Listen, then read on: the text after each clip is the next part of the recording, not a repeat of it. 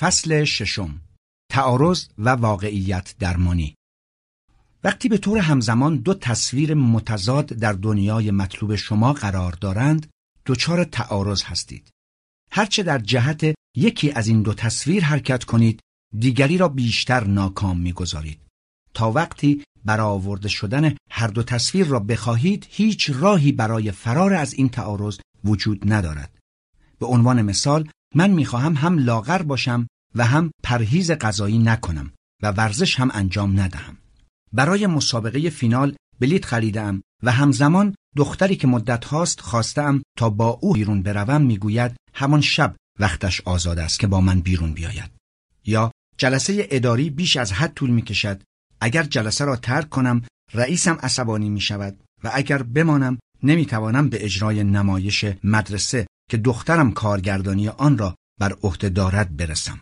و یا مثلا با مشقت زیاد تقریباً یک سال است مشروب خواری را ترک کرده ام، ولی یکی از دوستان خوبم که مرا به صرف شام دعوت کرده یک بطری شراب آورده و میگوید این یک شراب ناب است، میخواهم فقط کمی مزه‌اش را بچشی. نمونه های بسیاری از این نوع تعارضات را میتوان ذکر کرد. شدت تعارض به نیرو و قدرت تصاویر متعارض بستگی دارد. وقتی هر دو تصویر قوی و نیرومند باشند، تعارض بسیار دردناک است. شدیدترین نوع تعارضها که از تراژدی‌های یونان به این طرف دست مایه نمایشنامه‌ها و رمان‌ها بوده است، تعارض عشق و وفاداری است. آنا کارنینا باید با ورونسکی میماند یا دوباره سراغ شوهر و پسرش میرفت. عاملی که تعارض را تا این اندازه تشدید می‌کند، عدم وجود راه حل فوری است. اما گاهی ممکن است بتوانید کاری انجام دهید حتی اگر به حل تعارض منجر نشود. استاد بزرگ من دکتر هرینگتون می گفت اگر بر سر دوراهی قرار گرفته اید و نمی دانید چه کار کنید، تا جای ممکن هیچ اقدامی نکنید. به این ترتیب حداقل اوضاع را بدتر نمی کنید. زمان در نهایت تعارض را در یکی از دو جهت پیش می برد و تصمیم گیری را آسانتر می کند. البته در بسیاری از مواقع نمی توانید صبر کنید و اگر تصمیم نگیرید ممکن است یکی از تصاویر مطلوب مورد نظر خود را برای همیشه از دست بدهید. راه حل دیگر دریافت مشاوره خوب است. مشاور اگرچه نمی تواند به شما بگوید چه کار کنید، ولی می تواند به گزینه‌ها و انتخاب‌های موجود انسجام ببخشد. مشاور می تواند به شما کمک کند دریابید گزینه‌هایی که به نظر برابر و هموزن می‌آیند واقعاً برابر و هموزن نیستند و در حالی که با مشاور حرف می‌زنید زمان نیز می‌گذرد. حرف زدن با مشاور باعث می‌شود کمی نوازش دریافت کنید. بسیاری از مواقع نیز تصمیم خود را می‌گیرید که یک طرف را انتخاب و از دیگری صرف نظر کنید. در اینجاست که احساس رنج و ناخوشنودی به شما دست می‌دهد، چون آن تصویر دیگر هنوز در دنیای مطلوب شما وجود دارد. تا زمانی که یکی از تصاویر یا هر دو را از دنیای مطلوب خود بیرون نکنید، رنجش و احساس ناخشنودی ادامه خواهد داشت. رایج‌ترین کار در زمان تعارض این است که خود را به شدت افسرده کنید و این ممکن است شما را وادارد به مشاور مراجعه و کمی هم نوازش دریافت کنید. وقتی اطرافیانتان متوجه افسردگی شما میشوند، ممکن است شما را تشویق کنند به پزشک یا مشاور مراجعه کنید و در این جهت نیز حمایت‌های لازم را از شما به عمل می‌آورند. کاری که مشاور ممکن است انجام دهد و من نیز به طور موفقیت آمیزی برای کمک به افرادی که دچار تعارض هستند انجام داده‌ام، این است که فرد را در جهت یک گزینه یا انتخاب هدایت می‌کند. گزینه‌ای که تعارض برانگیز نبوده و همان نیاز یا نیازهایی که توسط تعارض ناکام مانده اند را برآورده می‌سازد. در این فصل نشان می‌دهم که چطور از واقعیت درمانی که در فصل چهارم معرفی کردم برای کمک به زن چهل و پنج ساله‌ای استفاده کردم که از تلاش‌های ناموفق خود برای حل تعارضات شدیدش رنج می‌برد. من همه چیز را کلمه به کلمه از همان جلسه نخست شرح می‌دهم و گام به گام توضیح می‌دهم چه کاری انجام دادم و چرا. به این ترتیب شما را به طور مستقیم با فرایند مشاوره با رویکرد واقعیت درمانی آشنا خواهم کرد. اکنون به اندازه کافی با تئوری انتخاب آشنا هستید که بفهمید چه کاری انجام میدهم. تئوری انتخاب در واقع چارچوبی برای واقعیت درمانی، یعنی روش درمانی که من در اوایل دهه شصت میلادی ابداع کردم، در اختیار ما قرار میدهد. اما تئوری انتخاب فقط یک چارچوب و راهنماست. تئوری انتخاب به من نمیگوید به مراجع چه بگویم. هر مراجعی متفاوت از دیگری است و من باید ببینم آنچه تا کنون از آن صحبت کردم، یعنی روشنگری‌های تئوری انتخاب در خصوص تعارض و رفتار را چگونه میتوانم برای کمک بهتر به هر مراجع خاص به کار گیرم.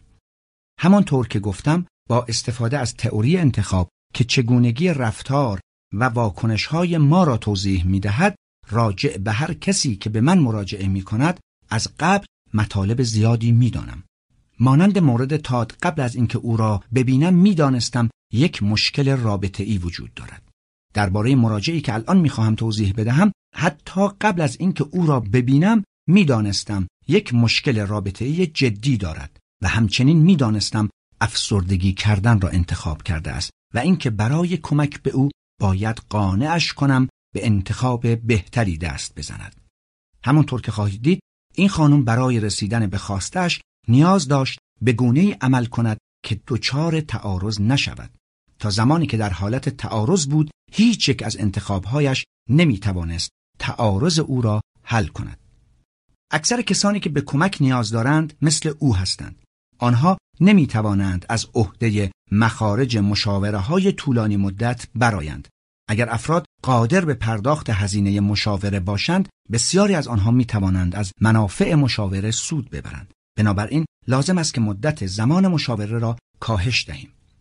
با افزودن تئوری انتخاب به واقعیت درمانی که من سالها آن را آموزش داده و در عمل به کار گرفته‌ام، در ده جلسه یا کمتر می‌توان به دستاوردهای زیادی نائل آمد. در روش مشاوره‌ای من بسیاری از موارد وقتگیر رواندرمانی سنتی کنار گذاشته شده است، مواردی که به طور خاص در فرایند مشاوره قابل حذفند از این قرارند: یک، نیازی به کندوکاو طولانی و مشکل نیست. همواره یک رابطه ناخوشایند و ناخشنود در زندگی مراجع وجود دارد. معمولاً مشکل بدیهی است. با وجود این، گاهی اوقات مراجع مشکل را انکار می کند. اگر انکار او را بپذیرم، آنگاه ممکن است زمان زیادی را صرف کندوکاو چیز دیگری یا فرد دیگری در گذشته مراجع نمایم. من باید در جلسه اول بتوانم این انکار را پس بزنم و به رابطه خاص کنونی دست یابم. دو، از آنجا که مشکل همیشه در زمان حال و اکنون است، نیازی به بررسی گسترده و وقتگیر در گذشته فرد نیست. به عنوان مثال، اگر فرد به دلیل آنکه در دوران کودکی مورد بد رفتاری و سوء استفاده قرار گرفته است، نمیتواند به دیگران اعتماد کند، برقراری یک رابطه رضایتمند در زمان حال برای او غیر ممکن است. با این حال، اگر وقت زیادی را صرف گذشته فرد کنیم، باعث گمراهی او میشویم. مراجع فکر میکند مادامی که به اشکالات و اشتباهات گذشته خود پی نبرد، نمیتواند مشکل رابطه فعلی خود را حل کند. بررسی و تفحص طولانی و مفصل گذشته او را به سوی این باور سوق میدهد که در گذشتهش اتفاقات زیادی رخ داده است و او هرگز نمیتواند در زمان حال زندگی مؤثر و کارآمدی داشته باشد. برای من بسیار مهم است که حقیقت را به مراجع بگویم. اینکه گذشته تمام شده است و تو نمیتوانی چیزی که خودت یا دیگری انجام داده است را تغییر دهی. اکنون آنچه میتوانی انجام دهی این است که با کمک من حال مؤثر و کارآمدتری برای خود بسازی. سه، در مشاوره سنتی وقت زیادی صرف پرسجو و گوش دادن به شکوه ها و شکایات مراجعان درباره علائم و نشانه های بیماری، اعمال دیگران، دنیایی که در آن زندگی می کنند و فهرست پایان ناپذیری از این قبیل می شود. هرچه مراجعان بیشتر به این کار ترغیب شوند، این شکایات اهمیت بیشتری پیدا می کند و پرداختن به مشکل اصلی یا تعیین این که اکنون مراجع انجام چه کاری را انتخاب کرده است دشوارتر می شود. تئوری انتخاب منکر آن نیست که شکایات مراجع درست و بجاست، بلکه تئوری انتخاب به ما می آموزد تنها فردی که می توانیم کنترل کنیم خودمان هستیم. با این نشانه ها و علائم بیماری هیچ احدی از جمله مشاور را نمی توانیم کنترل کنیم. واقعیت درمانی بر این نکته که مراجعان برای کمک به خود و بهبودی رابطه مشکل دار کنونی خود چه کار می توانند بکنند تأکید می کند. با انجام این کار هم به میزان زیادی در وقت صرف جویی می شود و هم مشاوره متمرکز و مؤثر می شود. اما پیدا کردن رابطه مشکلدار کنونی، پرهیز از پرداختن به گذشته و شکایت‌های بیش از حد از شرایط کنونی و توجه کردن به آنچه مراجعان می توانند انجام دهند، نه تنها طول دوره درمان را کوتاه می کند، بلکه به مراجعان کمک می کند که دریابند آزادند تا زندگی خود را به طور مؤثرتری مدیریت کنند. البته آنقدرها دستشان باز نیست تا در رابطه کنونی خود از آزادی تمام عیار برخوردار باشند، ولی می توانند گذشته را فراموش کنند و از سرزنش دیگران که بسیار وقتگیر است و اجازه نمی دهد وقت خود را صرف انتخاب‌های مؤثرتر در زمان حال بکنند دست بکشند. برای انجام این کار من ابتدا تئوری انتخاب را به مراجعان آموزش می دهم. آنگاه می توانند با استفاده از آن به انتخاب‌های بهتری دست بزنند و یاد بگیرند مشکلات زیادی که باعث طولانی شدن فرایند درمان می شود را به خوبی حل کنند. این کار نوعی صرفه‌جویی در زمان درمان است که طول جلسه درمان را کاهش می دهد.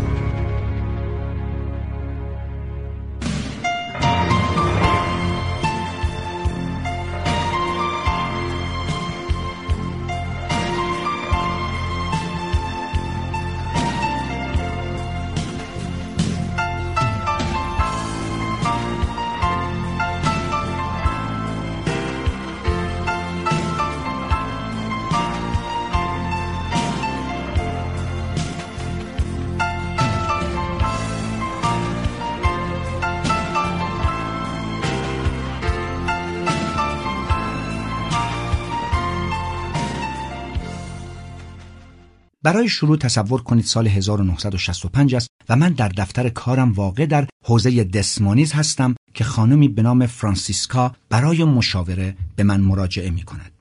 برای آنکه او را آرام کنم شروع به صحبت می کنم.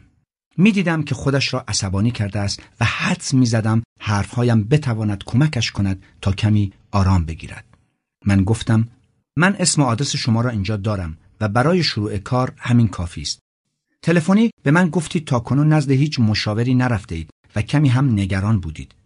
بهترین راه کنار آمدن با این وضعیت گفتن داستانته. نگران قضاوت من نباش، چرا که در مورد شما قضاوت نمی‌کنم. هر کسی که اینجا میآید داستان خودش را دارد. لطفاً شما هم داستان خودتان را برایم بگویید. بسیاری از اوقات به خصوص در دهه‌های پنجاه و شصت افراد شرم داشتند به مشاور مراجعه کنند. فکر می‌کردن بدون دریافت کمک حرفه‌ای از کسی باید بتوانند از پس مسائل و مشکلات خود برآیند. آنها نگران بودند بی‌عرضه و ناتوان قلمداد شوند. از این رو تلاش داشتم تا این نگرانی را برطرف کنم. آنگاه فرانسیسکا شروع کرد به روایت قصهش. او گفت: حدود شش هفته پیش من مردم. شما الان به یک زن مرده نگاه میکنید دکتر. به فکر خودکشی افتاده بودم، ولی بعد به خودم گفتم نیازی به این کار نیست، چون من مردم. طرح موضوع به این شیوه برای من تازگی داشت. فرانسیسکا به شدت خودش را افسرده کرده بود و تلاش میکرد با شدید جلوه دادن خلق افسرده‌اش متأثرم کند. البته او در این کار موفق شد و من واقعا تحت تأثیر قرار گرفتم. معمولا وقتی افراد حرف خود را با افسردگی شروع میکنند، من کمی شوخی چاشنی کار میکنم، ولی درباره او چنین کاری نکردم، چون فکر کردم شاید برداشت نادرست کند. به هر حال بخشی از انتخاب به افسرده کردن خود آزمودن دیگران است. او به دنبال آن است که ببیند من چگونه با آن برخورد میکنم. آیا نگران میشوم و ناراحتی خودم را بروز میدهم، یا به اندازه کافی قوی هستم تا با احساس فلاکت و بدبختی او کنار بیایم؟ از همان ابتدا باید برایش روشن کنم که رنج و ناراحتی او را درک میکنم، ولی برای کمک به او که بتواند با رنج و ناراحتی خود کنار بیاید از کفایت لازم برخوردارم. از این رو به او میگویم: فرانسیسکا، برای دلیل موجهی هشتاد کیلومتر تا اینجا رانندگی کرده ای. خیلی دوست دارم داستانت را بشنوم. او گفت: نمیدانم از کجا شروع کنم. من گفتم: از هر کجا دلت میخواهد شروع کن، فرق زیادی نمی کند. فرانسیسکا ادامه داد: من متأهلم و دو فرزند نوجوان دارم، یک دختر و یک پسر. ما در مزرعه‌ای واقع در میدسن کانتی زندگی میکنیم. تا شش هفته قبل حالم خوب بود و مشکلی نداشتم. همانطور که از لهجه‌ام حدس زده اید، ایتالیایی هستم. پس از جنگ دوم جهانی وقتی ریچارد به عنوان نیروی نظامی در ایتالیا خدمت میکرد، با او ازدواج کردم. پس از طی مراحل قانونی با او به آمریکا آمدم. ریچارد مرد خوبی است. پدر خیلی خوبی هم هست. ما تمام دوران تأهل خود را در همین مزرعه گذرانده ایم. مزرعه خوب میچرخد. خیلی به هم نزدیک هستیم و با هم کنار میاییم. اما بعدش خدای من خیلی مسخره است. حدود شش هفته پیش رابرت را دیدم. او در نزدیکی مزرعه ما در حال رانندگی بود و دنبال آدرس میگشت. او به دنبال یک پل بود. رابرت گفت: عکاس است و مأموریت دارد از پل‌های قدیمی محل زندگی ما عکس‌های تهیه کند. من تنها بودم. ریچارد و بچه‌ها برای دیدن نمایشگاه کشاورزی به شهر دیگری رفته بودند. آنها با حیوانات خود در تمام نمایشگاه‌ها شرکت می‌کنند. به من نگاه کنید، من یک زن کشاورز هستم. آن روز لباس کتانی کهنه به تن داشتم. چهل و پنج ساله‌ام. به دست‌هایم نگاه کنید، به صورتم نگاه کنید. چیزی برای جلب نظر ندارم. من گفتم: ولی در چشم رابرت خوب به نظر رسیدی. فرانسیسکا بغضش ترکید و بی اختیار شروع به گریه کرد. البته که در نگاه رابرت جالب به نظر رسیده است. زن خوش قیافه‌ای بود. حتی اگر لباس شیک و مرتبی نپوشیده باشد، باز هم یک عکاس این را ظرف یک دقیقه میفهمد. میدیدم فرانسیسکا سعی کرده بود به خودش برسد تا در نظر من خوش قیافه به نظر برسد. در هر حال هر کاری میخواست با زندگی خودش بکند، قیافش برایش یک مزیت بود. چند دقیقه صبر کردم تا گریه کند. بعد گریهش را قطع کردم. در رنج و عذاب بود، ولی گریه زیاد هم برایش فایده‌ای نداشت. اشک ریختن مقدار زیادی از وقت او را تلف میکرد. اگر گریه کردن مؤثر و مفید بود، لازم نبود به اینجا بیاید. کاری که با او میکنم چیزی است که معمولاً در چنین شرایطی انجام میدهم. در حالی که گریه میکند، مشاوره را ادامه میدهم. او برای دریافت مشاوره آمده و من در برابر او متعهدم که مشاوره را شروع کنم. به محض اینکه شروع به صحبت کند، حالش بهتر می شود. من گفتم: کمی بیشتر توضیح بده.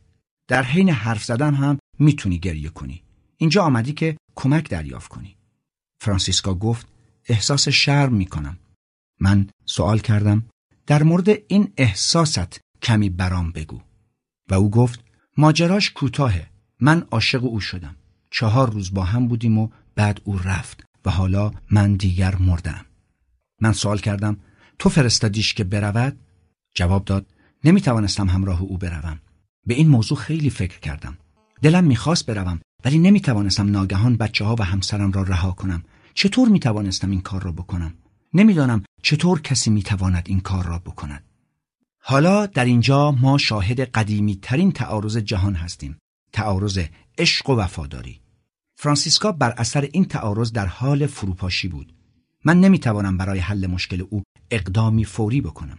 تعارض او فقط با گذشت زمان رفع میشد، ولی میتوانم به او کمک کنم با دقت به این موضوع نگاه کند و شاید بتوانم یاریش کنم در حالی که منتظر است زمان بگذرد و کار خودش را بکند، او نیز رفتاری را انتخاب کند که هیچ ربطی به تعارض فعلی ندارد ولی در عین حال ارضاء کننده یکی از نیازهای اوست. از این رو توضیح دادم تصمیم دشواری بود ولی تو انتخاب کردی که بمانی. همچنین آمدن نزد من را نیز انتخاب کردی. شرط می‌بندند این هم انتخاب آسانی نبود. با مطرح کردن دشوار بودن مراجعه به من دارم این واقعیت را تحسین می‌کنم که او آدم مستقلی است که برای حل مشکلاتش تلاش می‌کند و برای دریافت کمک به دیگران متکی نیست. و دیگر اینکه تصمیم او برای آمدن به دفتر من انتخاب خوبی بوده است. و او جواب داد: حدستان درست است. قبل از اینکه با شما تماس بگیرم چند بار شماره شما را گرفتم ولی قبل از اینکه زنگ بخورد گوشی را قطع کردم. حدود یک سال قبل در کلیسا اسم شما را از خانمی شنیدم ولی نمیدانم چرا اسم شما در ذهنم ماند. حالا که نزد شما آمدم دائم از خودم میپرسم برای چه آمده ای؟ شما چه کار میتوانید برای من بکنید؟ بررسی تمام جزئیات ماجرا چه فایده ای دارد؟ اتفاق افتاد و حالا تمام شد و رفت. رابرت هم رفته است. من اینجا نیامدم از شما بپرسم چطور او را برگردانم. به این دلیل اسم من در ذهنش مانده بود که قبل از آشنایی با رابرت هم احساس رضایت و خوشنودی نمی کرده است. این موضوع را الان به او نمیگویم ولی به یاد خواهم داشت. وقتی شروع به صحبت کرد گریهش قطع شد. این اتفاق خوبی است. او سؤال مهمی را مطرح کرد. من چه کار می توانم برایش بکنم؟ باید به او جواب می دادم. از این رو گفتم من اینجا هستم کمکت کنم با آنچه تو را به اینجا کشانده خوب کنار بیایی. من به آدمهای ناخشنود و غمگین زیادی کمک کردم و قاعدتاً باید بتوانم به تو هم کمک کنم. تنها کاری که باید بکنی این است که با من حرف بزنی، به حرفهایی که رد و بدل می شود فکر کنی و صادق باشی. این کار دشواری است. اگر از موضوع خارج شدم لطفاً به من تذکر بده. تمام چیزی که من میدانم این است که رابرت شش هفته است که رفته. درباره آنچه اتفاق افتاده نتوانستی با هیچ کس حرف بزنی. الان رنج میبری و نیاز داری با کسی حرف بزنی. تا وقتی به حرف زدن، گوش دادن و فکر کردن ادامه دهی من میتوانم کمکت کنم. حقیقت امر این بود که رابرت جزء گذشته او نبود. رابرت هنوز در اینجا و اکنون او حضور داشت. اگر فرانسیسکا حرف بزند، گوش بدهد و فکر کند میتوانم به او کمک کنم. به نظر من بسیار مهم است که این نکته را مشاور در اسرع وقت با مراجع در میان بگذارد. فرانسیسکا گفت: اما من خیلی ناامیدم. احساس میکنم مرده‌ام. من توضیح دادم: فرض کن من یک عصای جادویی داشته باشم و بتوانم آن را تکان دهم تا تمام آنچه بین تو و رابرت اتفاق افتاده محو شود و تو همان زن قبلی بشوی که هرگز با رابرت آشنا نشده، همان وضعیت سابق در زندگی مشترک، در همان مزرعه که بودید و قبل از اینکه او به خانه شما بیاید. حالا دوست داری عصا را تکان دهم و همه چیز سر جای اولش برگردد؟ برای پاسخ دادن به این سوال خوب فکر کن. اگرچه الان احساس بدی دارد، اما باید این نکته را روشن کنم که آن اتفاق مزیت‌های هم داشته است. اگر هم مرده است، مرگش بیهوده و عبث نبوده است. اگر بتواند به من بگوید از آنچه رخ داده پشیمان نیست و من نیز انتقاد و تحقیرش نکنم، می‌فهمد که طرف او هستم. تنها استفاده‌ای که از آنچه اتفاق افتاده و امیدوارم زود به گذشته بپیوندد می‌توانم ببرم، این است که جنبه مثبتی برایش پیدا کنم. او گفت: نه نه، هرگز از آن چهار روز دست نمی کشم. آن چهار روز بهترین روزهای زندگیم بودند. حتی از فراموش کردن آن هم حرف نزنید. من گفتم: امیدوار بودم که بگویی روزهای خوبی بودند. این اتفاق جنبه های مثبت هم داشته است. اگر نداشت که اینقدر ناراحت نمی شدید. گاهی اوقات زنی که رها شده است به این دلیل خیلی ناراحت است که فکر نمی کند در آنچه اتفاق افتاده جنبه مثبتی هم وجود داشته است و برخی اوقات واقعاً چنین است و به همین خاطر زن از خودش متنفر می شود. برای همین در ادامه توضیح دادم من فکر می کنم احساس شما درباره این ماجرا بهتر از این هاست. اگرچه می گویید دیگر مرده اید، ولی وقتی به رابرت فکر می کنید زنده به نظر می رسید. او گفت اگر به او فکر نمی کردم که واقعاً مرده بودم. دائما به او فکر می کنم. مدام او را می بینم و احساسش می کنم. به همین خاطر خیلی عذاب می کشم. به همین دلیل حرف زدن درباره او اینقدر رنج آور است. به همین دلیل برای مراجعه به شما تا این حد عصبی بودم. خودم می دانستم وقتی اینجا بیایم باید درباره رابرت حرف بزنم، اما این را نیز می دانستم که به طور وحشتناکی دوست دارم درباره او با کسی حرف بزنم. در اینجا می توانید مؤلفه فکری رفتار کلی افسردگی کردن را به روشنی ببینید. با این شیوه فکر و احساس مغز او چگونه می تواند به طور طبیعی هورمون ترشح کند و میزان مواد شیمیایی در مغز او چگونه می تواند مثل یک مغز عادی باشد. من گفتم فرانسیسکا، ما آفریده نشده ایم که به تنهایی رنج بکشیم. حرف زدن با من درباره رابرت مفید خواهد بود. پس از این حرف من کمی آرام شد. فرانسیسکا فهمید که می تواند درباره رابرت با خاطر جمع با من حرف بزند. حال احساس امنیت می کرد. او فهمید که من در مورد او قضاوت نخواهم کرد. شاید می توانستم موضوع را کمی آسانتر کنم. به امتحانش می ارزید. هرچه بار مشکل سنگینتر باشد، کمک کردن به او برای من دشوارتر خواهد بود. اگر وزن مشکل کمی سبکتر می شد، می توانست دقیقتر به آنها فکر کند. اگر همچنان سنگین باقی بماند، فقط مصیبت و بدبختی که در آن افتاده بود را می دید و بس. من ادامه دادم و گفتم درست به یک قصه می ماند، مگر نه؟ مثل اینکه رابرت تو را از شکل یک قورباغه به یک شاهزاده خانم تبدیل کرده باشد و حالا فکر می کنی که دوباره باید به شکل همان قورباغه در بیایی. و او گفت دقیقاً همینطور است دکتر. من از قورباغه بودن متنفر بودم. آنقدر برای مدت طولانی قورباغه بودم که هرگز فکر نمی کردم بتوانم شاهزاده خانم شوم. رابرت وارد منزل ما شد تا کمی آب بخورد و سر صحبت را با من باز کرد. با این کارش ناگهان شاهزاده خانم شدم. در خانه ما ما زیاد با هم حرف نمیزنیم. همه ما به نوعی قورباغه هستیم. فقط با هم قورقور میکنیم. قور مزرعه، قور بچه‌ها، قور والدینمان، قور ربانهای آبی، قور مدرسه بچه‌ها، قور قیمت ذرت، قور تراکتور کهنه و تمام روز قورقور میکنیم. اما رابرت با من حرف زد. به من علاقه‌مند شد. او بارها و بارها با من رابطه جنسی برقرار کرد. من با این نوع عشق غریبه بودم و نمیدانستم چنین عشقی وجود دارد. او برای خودش زندگی خوشی داشت. او با دوربینش سفر میکرد. من با او به دیدن پلها رفتم. همینطور که عکس میگرفت نظر من را درباره مناظر میپرسید. من دوست داشتم فراتر از دو دستی که فقط کار میکنند باشم، بیش از یک کارگر مزرعه. نمیتوانم برایتون توصیف کنم دکتر که زنده بودن و زندگی کردن به معنای واقعی برای چهار روز چه احساسی دارد. وقتی او رفت خیلی ناراحت شدم. میتوانم ساعتها دربارش حرف بزنم، ولی چه فایده ای دارد؟ او رفته است و من مردم. البته من میفهمم که او اکنون چه رنجی میکشد، ولی اگر جلسه را روی درد و رنجهای او متمرکز کنم، به جای آنکه کمکش کنم بیشتر به او لطمه میزنم. او الان دارد حرف میزند و استفاده از استعاره قورقور و صدای قورقور درآوردن جرقه‌ای از بکارگیری خلاقیت است که همواره امیدوار کننده است. البته باید به شیوهی هدایتش کنم که کمی احساس امیدواری کند.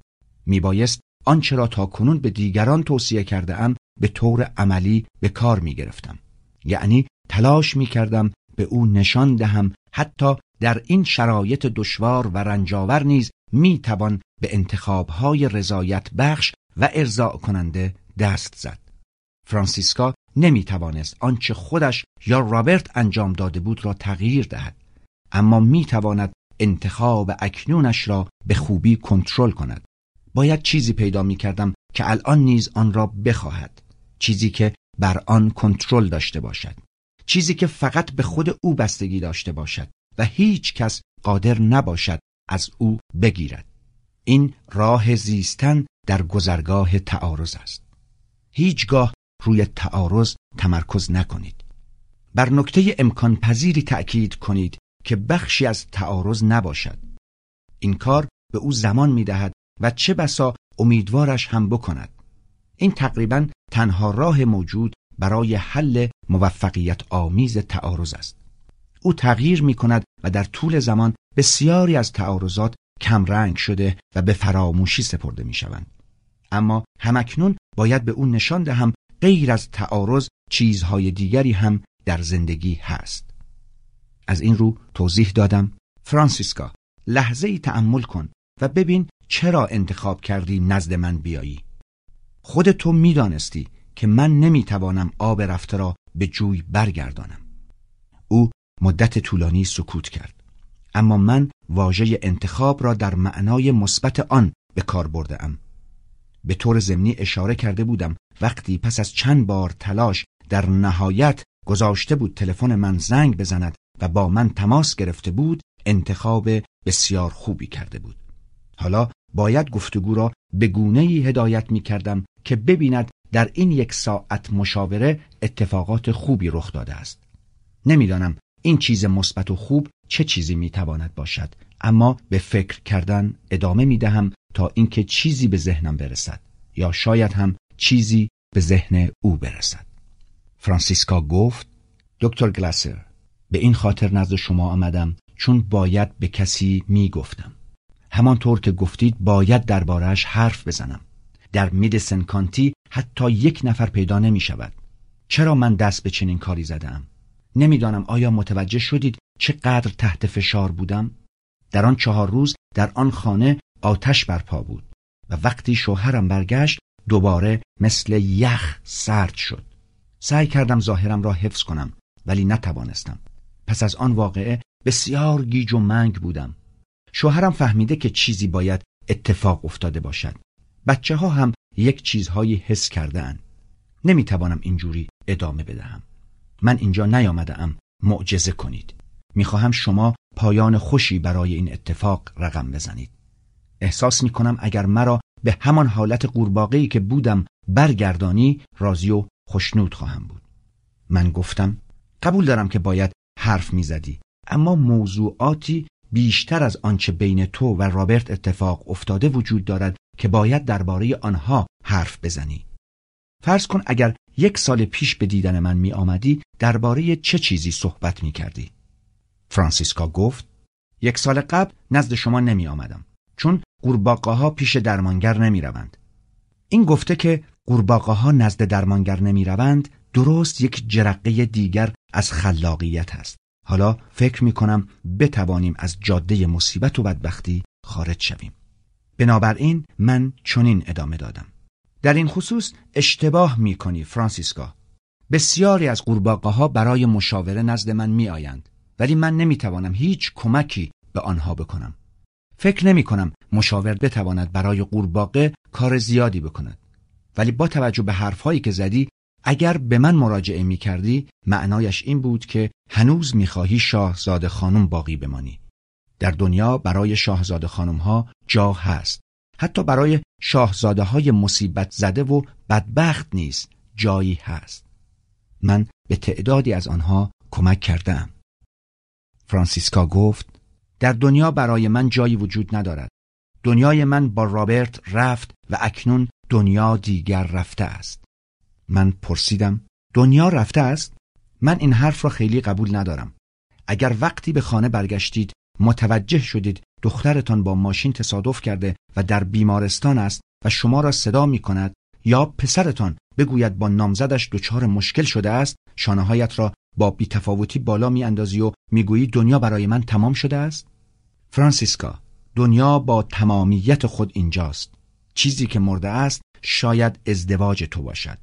قاصدکی به دیدارت آمده و این پیام را برایت آورده است. آیا پیام او همین نبود؟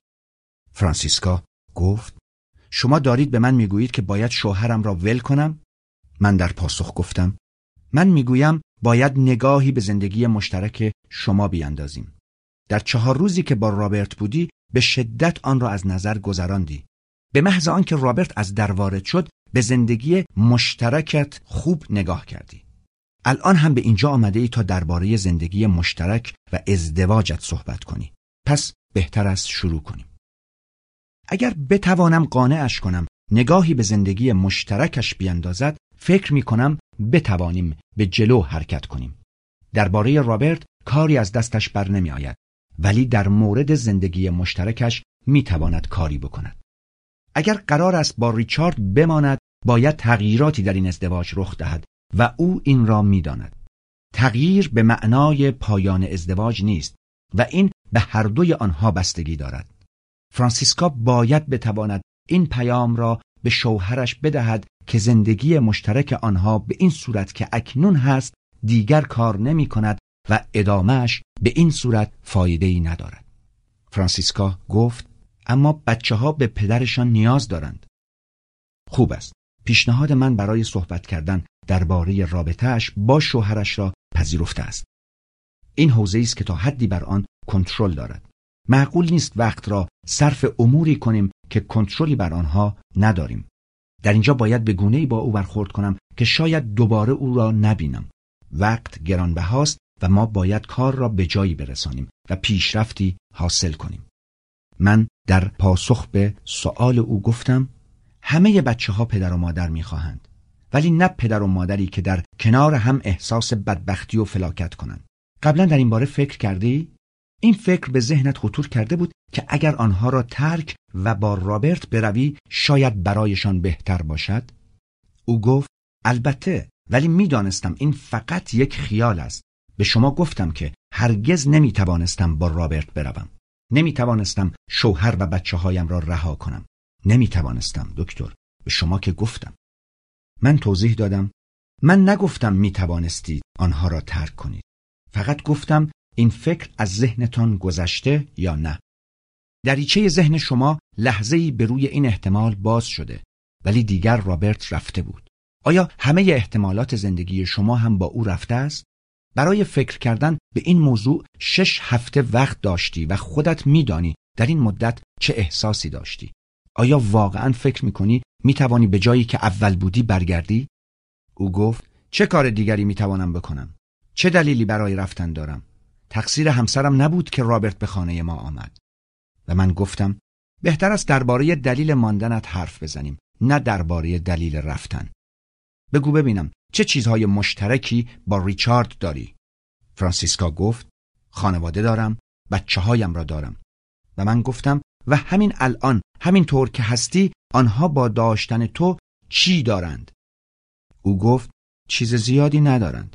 یک آدم گیج و منگ، یک مرده متحرک. من گفتم: ببخشید، یک لحظه یادم رفت که شما مرده اید.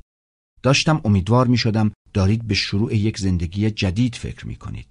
فرانسیسکا، این کاریست که من می کنم. وقتی مردم اینجا می آیند و می گویند زندگی قبلی آنها دیگر کارایی ندارد، من کمکشان می کنم زندگی جدیدی برای خود دست و پا کنند. اگر زندگی سابق تو کارآمد و رضایت بخش بود که تو با رابرت همبستر نمی شدی. او که یک عابر اغواگر نبود. رابرت به این دلیل آنگونه عمل کرد که متوجه شد زندگی مشترک شما رضایت بخش نیست.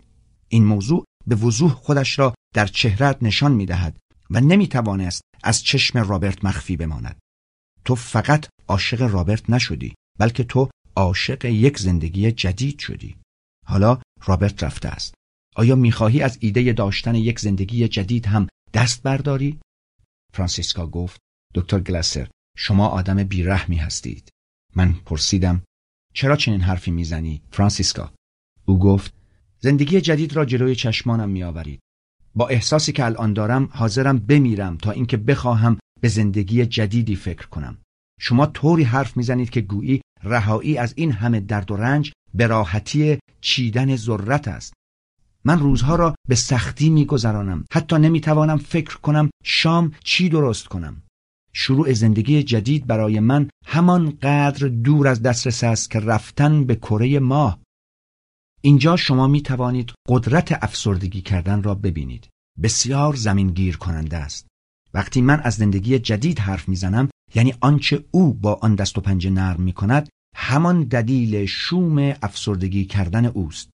ادامه دادن به افسرده‌سازی خود آسان‌تر است، حتی فکر کردن به یک زندگی متفاوت است، چه رسد به شروع یک زندگی جدید. او دارد خودش را آماده می‌کند تا بقیه عمرش را به افسردگی کردن بپردازد و اگر من کمکش نکنم ممکن است واقعاً این کار را بکند. یکی از دلایل آمدنش نزد من نیز این است که خودش را قانع کند مشاوره نمی‌تواند به او کمک کند. حالا من به او گفتم مشاوره می‌تواند کمکش کند و او این را بی‌رحمی می‌نامد. افسردگی کردن این گونه عمل می‌کند. احساس بدبختی امید را می‌کشد. بی‌رحمی زمانی است که بدانم او ممکن است تا آخر عمر افسردگی کردن را انتخاب کند و من هیچ چیزی نگویم. اگر بتوانم کاری برای این افسردگی انجام بدهم حتما خواهم کرد. با بی‌رحم نامیدن من می‌خواهد مرا بترساند تا سکوت کنم، ولی من به این آسانی‌ها نمی‌ترسم. او خواهد فهمید چقدر سرسخت و سمج هستم و فکر می‌کنم این ویژگی مرا دوست دارد.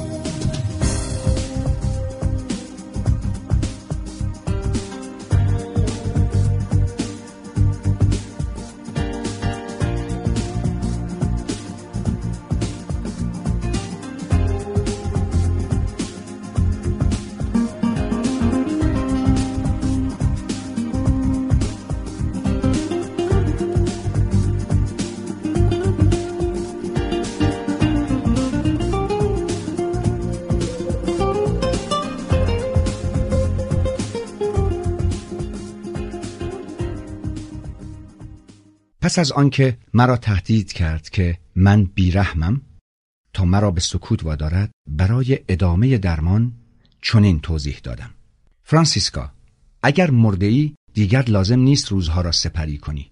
مرگ بهترین توجیه و بهانه برای هیچ کار نکردن است. رابرت تو را به زندگی برگرداند. اگر او اینجا بود به تو میگفت فرانسیسکا من رفتم ولی لطفاً زنده بمان. میدانم که چنین میگفت. فرانسیسکا ادامه داد: ولی ببینید چی شده. به من نگاه کنید. امروز صبح صورت بیروح خودم را در آینه دیدم. اگر چند روز زنده ماندن عاقبتش این است، اصلا آن را نمیخواهم. میدانم به چه فکر میکنید. به اینکه آنقدرها هم بد نیست. یک بار دیگر امتحان کن. چیز دیگری هم میتوانید بگویید. شما را سرزنش نمیکنم. در هر حال شما باید یک چیزی بگویید. زندگی جدیدی را پیشنهاد می کنید، اما برای من اینها همه حرف است. ادامه دهید و بگویید که منظورتان چیست. زندگی جدید برای فردی مثل من چگونه خواهد بود؟ اکنون او را به نقطه طرح پرسش اصلی رساندم. کم کم دارد به انتخابش در افسردگی کردن شک می کند. او به دنبال چیز مشخصی است، چیزی که محسوس و ملموس باشد. او دستان مرا به یاری می طلبد. آیا فقط حرف می زنم یا چیزی برای ارائه کردن به او دارم؟ از خود علاقه نشان می دهد و اکنون خودش را کمتر افسرده می کند. من ادامه دادم: بسیار خوب، می توانم این را به تو بگویم، اینکه می توانی زندگی داشته باشی که تا حدودی روی آن کنترل داشته باشی.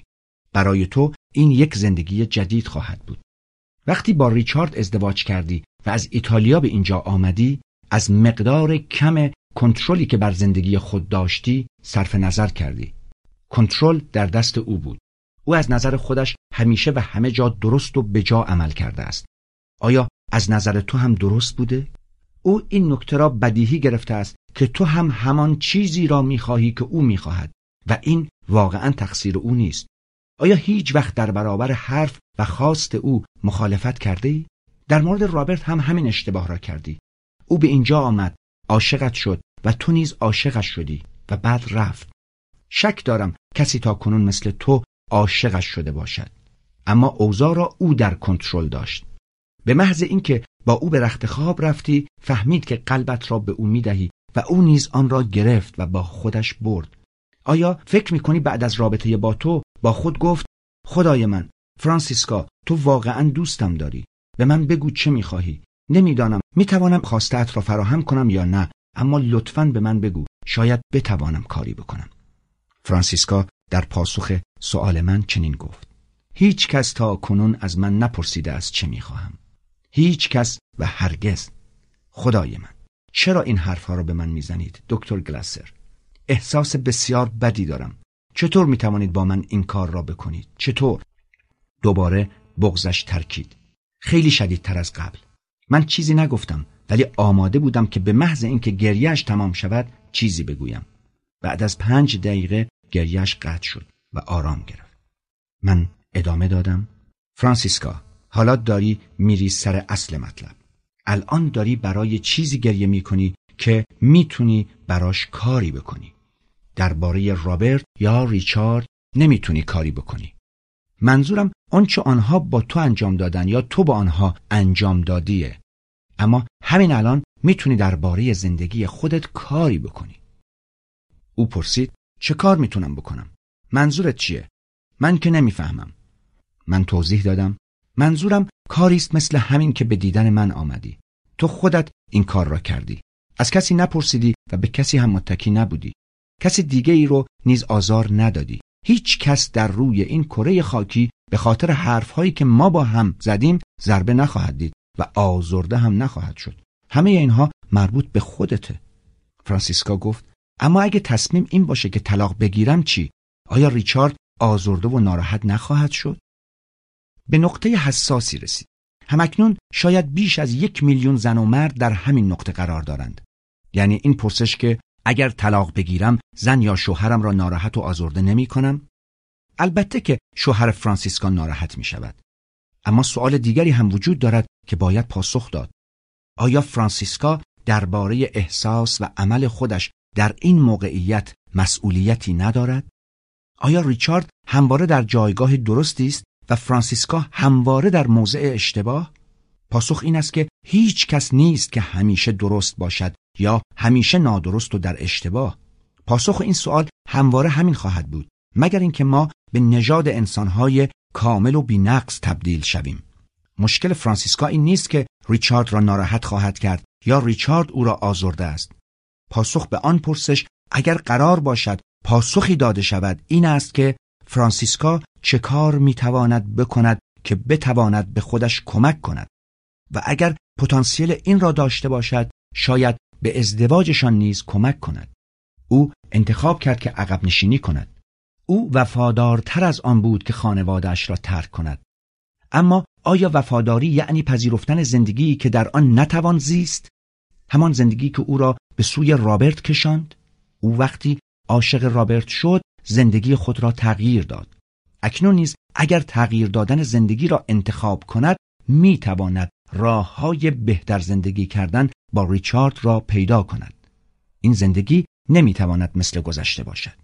فرانسیسکا برای یافتن یک زندگی بهتر با ریچارد باید از خود او کمک بگیرد. ریچارد نه تنها باید به او کمک کند زندگی بهتری برای خودش بسازد، بلکه باید او را در ساختن یک زندگی مشترک بهتر که زندگی بهتری برای خود ریچارد هم پدید می آورد کمک کند. این همان جهتی است که می خواهم مشاوره را به آن مسیر بکشانم، مسیری که تمام مشاوره های زناشویی باید در پیش گیرند. شاید در این راه موفق نشوم، اما این نکته کاملا بدیهی است که بدون دریافت یک مشاوره خوب فرانسیسکا ممکن است به غیر از افسردگی کردن راه به جای دیگری نبرد. من توضیح دادم: فرانسیسکا، ما درباره چیزی که همکنون انجام بدهی که کسی را آزرده نکند حرف نمیزنیم. ما تلاش داریم راهی پیدا کنیم که تو به خودت کمک کنی. اگر بتوانی این کار را بکنی، شاید بدین وسیله موفق شوی به ریچارد هم کمک کنی. فرانسیسکا پرسید: منظورتان از این که به خودم کمک کنم چیست؟ منظورتان این است که مزرعه را رها کنم؟ من در آن مزرعه کارهای زیادی انجام می دهم. اگر بروم همه کارها می ماند و ریچارد نابود می شود. من گفتم: ریچارد چیزهایی که تو برایش به دست می آوری را از دست خواهد داد. او تمام کارهایی که در این بیست سال برایش انجام دادی را از دست می دهد و درست می گویی، خیلی ناراحت خواهد شد. اما من درباره کار حرف نمی زنم، درباره از دست دادن تو حرف می زنم. اگر قرار باشد همان گونه که اکنون احساس فلاکت و بدبختی می کنی همواره احساس فلاکت کنی و دم نزنی، برای هیچ کدامتان منصفانه نیست. حقیقت را به او بگو. بگو غمگینی و ناخشنودی. نگو از او ناراضی و ناخشنودی، چون اینجوری حرف زدن کمی بی‌انصافی است، بلکه بگو که با این نوع زندگی کردن در مزرعه ناخشنود و ناراضی هستی. آیا مایل این حرفها را به او بزنی؟ فرانسیسکا گفت: او این چیزها را درک نمی کند. سری خواهد گفت: از چی حرف میزنی؟ تا حالا هیچ وقت نشده بود که شکایت کنی. نمیفهمم چت شده. من توضیح دادم: او که اینجا نیست. فرض کن میخواهی این حرفها رو به او بزنی. اگر من ریچارد باشم چطور با من حرف میزنی؟ درباره زندگی خودت در مزرعه به او چه خواهی گفت؟ از هیچ چیز نترس. میتوانی هر چه دلت میخواهد به من بگویی. فرانسیسکا گفت: به او خواهم گفت دیگر طاقت تنهایی، کار پرزحمت و یک نواخت را ندارم. نمیخواهم دائم نگران وضع آب و هوا، آفات و بدهی بانکی باشم. میخواهم با افرادی حرف بزنم که کشاورزی نمی کنند و کشاورزی برایشان اهمیتی ندارد.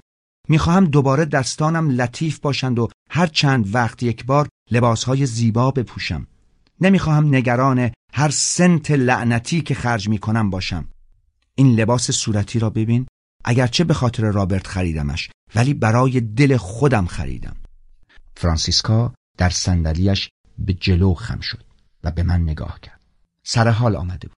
اوضاع نسبت به وقتی وارد دفتر من شد خیلی متفاوت بود. او فقط یک زندگی جدید را توصیف کرده بود. باید چیزی میگفتم که او را وامی داشت کمی به اقدام عملی فکر کند و چیزی که شاید ذهن او را از رابرت دور میکرد تا اینقدر به او فکر نکند. بنابراین پرسیدم: دوست داری به ایتالیا برگردی؟ باید هنوز در ایتالیا بستگانی داشته باشد. باید با کسی در تماس باشد. خویشاوند برای همین روزهاست. زمانهایی که نیاز به کسی دارید. زمانی که نیاز دارید که کسی آرامتان کند و به شما احساس راحتی بدهد. سؤال من نمیتوانست باعث آزارش شود و نشد. اگرچه با سؤالم شوکه شد ولی خوشش آمد. برای پاسخ دادن مدت طولانی فکر کرد. ولی این گونه فکر کردن خوب است. فکر کردن رو به جلوست و همچنین دور شدن از رابرت. فرانسیسکا گفت: فکر کردن به ایتالیا را کنار گذاشتم. چند بار موضوع را با او در میان گذاشتم ولی هر بار گفت نمیتوانیم از عهده هزینه‌هایش بر بیاییم. همه پولها خرج مزرعه می شود. دیگر دنبالش را نگرفتم. من گفتم: اما هنوز فکر کردن به آن را کنار نگذاشته ای. اینکه بچه‌ها را برای دیدار اقوام به آنجا ببری. حالا می‌بینم که موضوع جدیدی مطرح شده. من آن را دنبال خواهم کرد. شاید راهی باشد که بتوان از آن برای رها کردن مزرعه استفاده کرد. هر دوی ما می‌دانیم لازم است از مزرعه دور شویم. فرانسیسکا گفت: او هنوز میگوید که از عهده مخارج سفر به ایتالیا بر نمی آید. من گفتم: به او بگو نصف مخارج را خودت تأمین میکنی و دیگر اینکه بچه‌ها میتوانند کار تو را انجام دهند. بچه‌ها اکنون بزرگ و قوی هستند. فرانسیسکا گفت: اما چطور پولش را تأمین کنم؟ من گفتم: نمیدانم، یک کاری پیدا کن. در دسمونیس کار زیاد است. خیلی هم از محل شما دور نیست. از رانندگی به محل کار هم احتمالاً لذت خواهی برد. به یک مؤسسه کاریابی برو و بگو به کارهای سخت عادت داری. فکر می‌کنم در مدت کوتاهی کار پیدا کنی. مثلا فروشندگی، کاری که بتوانی در آن با مردم مراوده داشته باشی و لباسهای شیک بپوشی. امروز که اینجایی برو و کمی جستجو کن. فقط به یک جا نچسب. اگر کاری به تو پیشنهاد شد ولی دوست نداشتی، برو دنبال کار دیگری. به چیزی که نمیخواهی تن نده. دوست دارم هفته آینده هم ملاقاتی با هم داشته باشیم. مایلت هفته دیگر هم بیایید؟ فرانسیسکا گفت: بله، خواهم آمد. دوست دارم در این خصوص فکر کنم. الان احساس بهتری دارم. من گفتم: هفته آینده همین ساعت برای من مناسب است. در طی هفته به من تلفن کن و مرا در جریان کارها بگذار. حدود بعد از ظهر به من زنگ بزن. معمولاً بعد از ظهرها تلفن را خودم جواب میدهم. نمیخواهم هرگز فکر کنی نمیتوانی با من صحبت کنی. اگر کمی مزاحم من شوی ایرادی ندارد. تو نیاز داری کمی تمرین کنی. نگران این نباش که خیلی وقت من را میگیری. من از این بابت مشکلی ندارم. با هدایت کردن فرانسیسکا به قلمروی که تا حدودی بر آن کنترل داشت، با تعارض او برخورد کردم. یعنی بیرون رفتن و شروع یک زندگی جدید. من شرط می‌بندم زنان کشاورز بسیاری هستند که شغلی خارج از مزرعه دارند. فرانسیسکا اگر مجبور هم شود در مزرعه کار کند، این بار کنترل بخش بزرگی از زندگی خود را به دست خواهد گرفت. وقتی در زندگی جدید جدا از تعارضی که او را به دفتر من کشاند مستقر شود، آنگاه می‌تواند به آن تجربه خاص به عنوان یک چشمانداز بنگرد و بدون گریه درباره‌اش حرف بزند. چیزی که به ذهنم رسید، ولی چون او هنوز آمادگیش را نداشت اشاره‌ای به آن نکردم، این بود که می‌توانست با یک شرکت مسافرتی قرارداد ببندد و سرپرستی تورهای سفر ایتالیا را قبول کند. کشاورزان معمولاً در زمستان‌ها زیاد سفر می‌کنند و او هم می‌تواند با آنها سفر کند. او می‌تواند سرپرست تور شود و کنترل اوضاع را در دست گیرد. اگر دوباره می‌آمد و تمایل نشان می‌داد، چنین پیشنهادی می‌کردم. اگر چیزی به نظرم عاقلانه و منطقی برسد، هیچ ابایی ندارم آن را به مراجعان پیشنهاد کنم. آنها همواره مختارند پیشنهادهایم را بپذیرند یا رد کنند.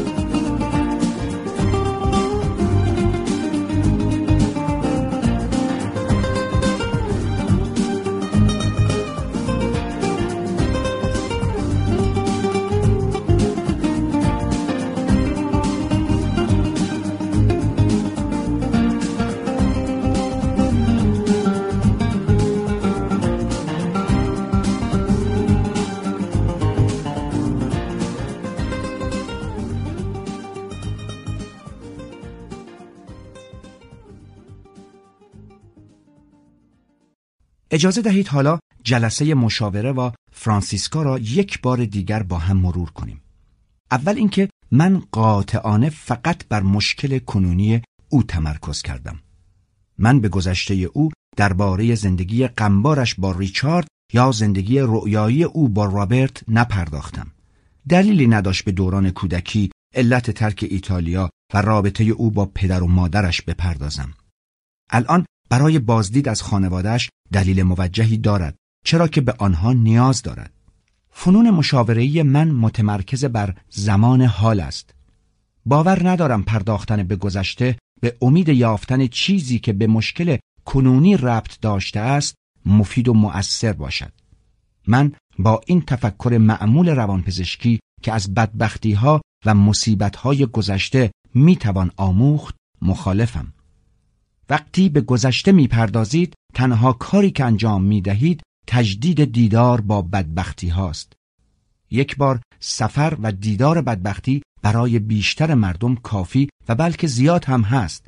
هرچه بیشتر در گذشته سیر نمایید بیشتر از رویارویی با روابط ناخشنود کنونی که همواره مشکل اصلی هستند اجتناب میکنید. با این حال اگر هم گاهی نگاهی به گذشته بکنم به دنبال زمانی میگردم که مراجع کنترل مؤثری بر زندگی خود داشته است. ما می توانیم از موفقیت‌ها و دستاوردهای گذشته درس بگیریم، نه از بدبختی‌های گذشته.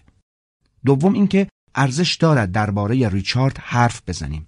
او هنوز حضور دارد، پس ارزش ندارد درباره رابرت صحبت کنیم. او رفته است. البته اگر دوباره سر و کله‌اش پیدا شود یا فرانسیسکا تصمیم بگیرد دنبالش بگردد، آنگاه ارزش دارد درباره‌اش حرف بزنیم. معنی ندارد درباره افرادی صحبت کنیم که دیگر در زندگی فرانسیسکا و انتخاب‌های او در مورد زندگیش نقشی ندارند. هنوز به ذهن او خطور نکرده است که ریچارد می‌تواند تغییر کند و فردی شود متفاوت از کسی که سالهای متمادی بوده است. به همین دلیل با او روی این نکته کار کردم که خودش چگونه می‌تواند خودش را تغییر دهد و آدم متفاوتی شود. ریچارد قطعاً متوجه انتخاب رفتار گیج و منگ از سوی او شده و احتمالاً نگران یا کنجکاو شده است. اگر میتوانست برنامه‌ای که حرفش را زدیم پیگیری کند و به ریچارد بگوید از اینکه در این مزرعه مقدس گیر افتاده خسته شده است، احتمالاً نظرش را جلب میکرد. به خصوص اگر این کار باعث خوشحالی بیشتر فرانسیسکا میشد. نمیتوانم پیش بینی کنم ریچارد چه خواهد کرد، ولی اگر از او حمایت کند فرانسیسکا میتواند با کمک او مشکلات را حل کند، به ویژه اگر بتواند کمی زندگی بیرون از مزرعه را نیز تجربه کند. ضرب المثلی میگوید سگ‌های پیر هم میتوانند فنون جدید را یاد بگیرند، اما باید کسی به آنها آموزش دهد. و اگر فرانسیسکا شاد باشد این فنون و مهارت‌ها را بهتر خواهد آموخت. برای تعجیل در طلاق دلیل نمی‌دیدم، ولی به نظر من برای شروع هرچه سریعتر یک زندگی جدید برای او باید عجله می‌کردیم. در جلسه بعد به من گفت قبلاً معلم بوده و پرسید درست است که دوباره به کار معلمی و تدریس برگردد؟ ما درباره معلمی وی و علت استعفایش صحبت کردیم. اشکال بحث کردن درباره معلمی کردن وی این است که بخشی از گذشته اوست که خیلی از آن دلخوشی ندارد. ما در این باره صحبت کردیم که چون او فارغ التحصیل کالج است و توصیه نامه و تقدیرنامه خوبی هم از آموزش و پرورش منطقه دارد، به راحتی میتواند کار خوبی پیدا کند. اگر میخواست میتوانست دوباره به کار معلمی برگردد.